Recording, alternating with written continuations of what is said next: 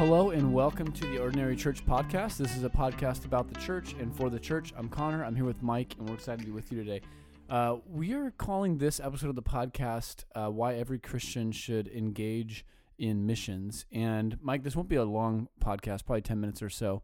Um, but we just want to put some things on the table. And I think uh, when this drops, it'll be shortly before we have a, a one day missions conference at Grace um, on the 29th of uh, of July. So looking forward to that. But uh, Mike, let me pass it to you, and you can kind of tee things up for us right now. Well, what I want to do first is just do a little plug on that missions conference. Okay, Yeah. so kind of Yeah, up front, front of mind. Let's just go ahead. Bottom line on top. Missions conference for the sake of His name. Uh, Psalm 86 9 says, For all the nations that you have made shall come and worship before you, O Lord, and shall glorify your name. I just love that. And let's, let me give you a little plug because um, if you're not planning to be here, you need to plan to be here on July 29th, 9 to 2, Grace Church of Orange. It will be the best time you spend all week besides uh, worship on Sunday morning with us at 8, 9.30, and 11 that week on the 30th. Um, I'm preaching on God's heart for the nations, Psalm 67.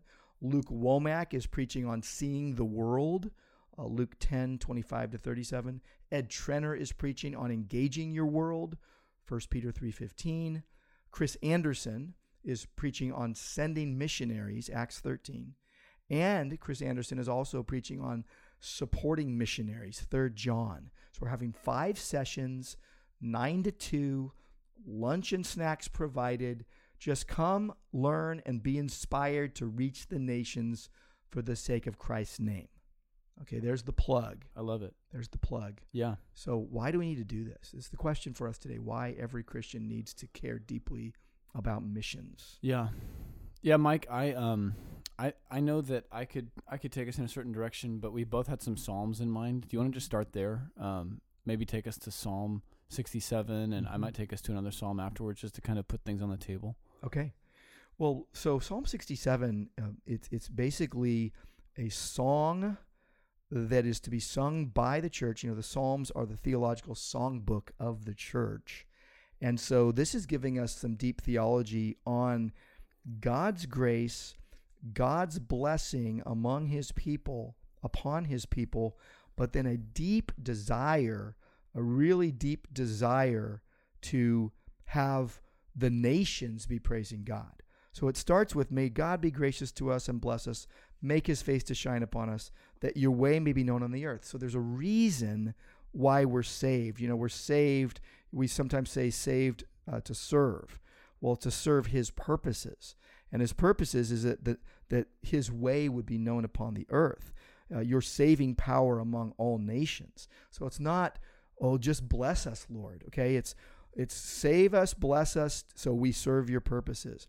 And you'll notice the deep desire is let the nations praise you, O God, let all the peoples praise you. And the idea there, and I'll just stop there, but the idea there is a continual praising. What it means is that they would be saved, that they would know God. And and I think I would just give you two things. Why every Christian needs to be uh, very passionate about missions is because number one, God wants it. All right, God wants it. This is inspired by God. This is not David just saying, "Oh, you know," or with a psalmist just saying, "Oh, you know, this is what I'm thinking." No, God is directing this. So God wants it, and the world needs it. Mm-hmm. The world needs it. God wants it and the world needs it. Yeah. Yeah, amen. I think my answer to that question, why should every Christian be passionate about missions, is that when you read the Bible, this is the story of the universe, you know, Mhm. and the story of the earth. Um, you hear a lot of people talk about things like God's missionary heart, and it's true. But I mean, you just take the Psalms as an example. You can't you can't read very far in the Psalms without bumping into this. You know, you can barely make it through a psalm without hearing about the nations, the earth, the world, the you know God being exalted over all that, but then calling people from all nations to praise Him. And this is happening when Israel is just one little you know nation amongst all the nations. But there's always been this vision from the very beginning that all the nations of the earth are going to be blessed. Um, and specifically, once you get to Genesis 12, that's the storyline that's playing out. You know, in Mhm. you, Abraham, all the nations of the earth are going to be blessed, and through your offspring. Um, so I, you know, I, I was trying to think of a good way to illustrate this, and um, the thing that came to mind this is silly, but my dad always jokes about this one kid who he, you know, I think he was on one of my brother's soccer teams, and when they were, you know, whenever they were playing, this kid was always just standing by the corner flag, just picking daisies, you know, um, Mhm. on the soccer field. And and I think you know to be to be a Christian, but to not have any you know energy or impulse towards t- towards missions is just to almost to be exactly that person. You know, to be just standing in the corner of the soccer field when the whole the rest of the team is is moving towards the goal, um, all united around the same purpose that the coach has you know put in place. I'm gonna stop there because I'm I'm walk, I'm walking this out too far, but. But I think that you know, I just think personally for me, okay, if this is the way the universe really is, if God wants people from all nations and is and has chosen people from all nations and plans to have worshipers from all nations, then that's the story of the earth. And I want to, you know, I get to play a part in that. That's just an amazing privilege and joy and a vision big enough to live for. Mhm. So, um, yeah, I was I was going to take us to the shortest the shortest psalm of all, Psalm 117. And in just two verses, you get this Praise the Lord, all nations, extol him, all peoples. For great is his steadfast love towards us, and the faithfulness of the Lord endures forever. Praise the Lord. Shortest psalm, and the main theme of it is Praise the Lord, all nations. Oh, yeah. So, yeah, I'll kick it back to you, Mike. I've talked too long. No, praise God. I love it. Uh, you know, it's funny when you were talking about your dad and, and, and the, the, the soccer field thing and all that. You know, what I used to do when I was, co- I coached 16 years of soccer, and I would hide my worst player, you know, and, and surround them with all the good players. And even coaching baseball, Right, the same way, right, like right. hide the worst player in right field, right?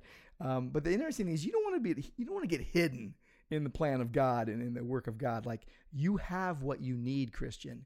You, God will give you the strength you need to do what He intends you to do. So I just think this is the story of God. His plan to save whom He will save, have mercy on whom He will have mercy. He will save a pers- people to serve His purposes, and and one day every knee will bow. Philippians two. Every knee will Mhm. bow, every tongue confess Mm-hmm. that Jesus Christ is Lord to the glory of God the Father. We want those knees bowing. We want those tongue, tongues confessing when there's still hope for them. Hmm. So get the gospel out to all of creation, all all people to the ends of the earth. But start in your home. You know, start on your block. Start in your office. You should care deeply about this. Mhm. This is your life. Mm-hmm. Christ is our life, and Christ came to save. Amen. Yeah. Maybe final thing I was just going to mention in light of what you just said.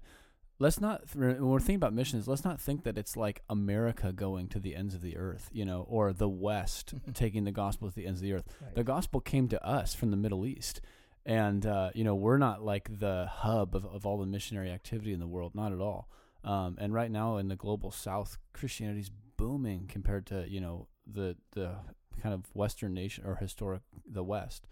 Um, and lots of these places are now. We were just in Africa, Mike, a few months ago, and and just hearing about within Africa, churches raising up church planters and missionaries, and they're you know to neighboring countries and to to other places within the continent, and even beyond the continent. So all around the world, the church is doing this, and it's it's always been God's plan, and it's just a, an amazing thing to participate in that. So, anything else from you before we wrap this one up? Well, I love the idea of God, you know, sending the gospel everywhere to everyone, and it's not linear. Okay, it's matrixy, right? It's like coming from all angles, Mm-hmm. and I think that's important. You know, that God wants it, the world needs it, and you need to you need to go and do it. I mean, really, that's it. Yeah. Yeah.